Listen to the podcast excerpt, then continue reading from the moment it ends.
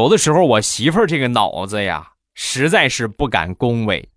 有一回呀，这个出去吃饭，我们俩一块儿去的，当时有一道菜呀，挺好吃的样然后我说，那个媳妇儿那道菜好像挺好吃啊，看起来好好吃的样子。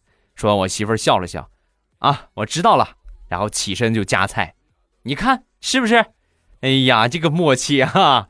我正等着我媳妇儿给我夹菜呢，没想到啊，没想到她夹起这个菜，直接咔就放嘴里就吃了。吃完之后，细嚼慢咽的品尝了一番，然后跟我说：“嗯，老公确实很好吃。”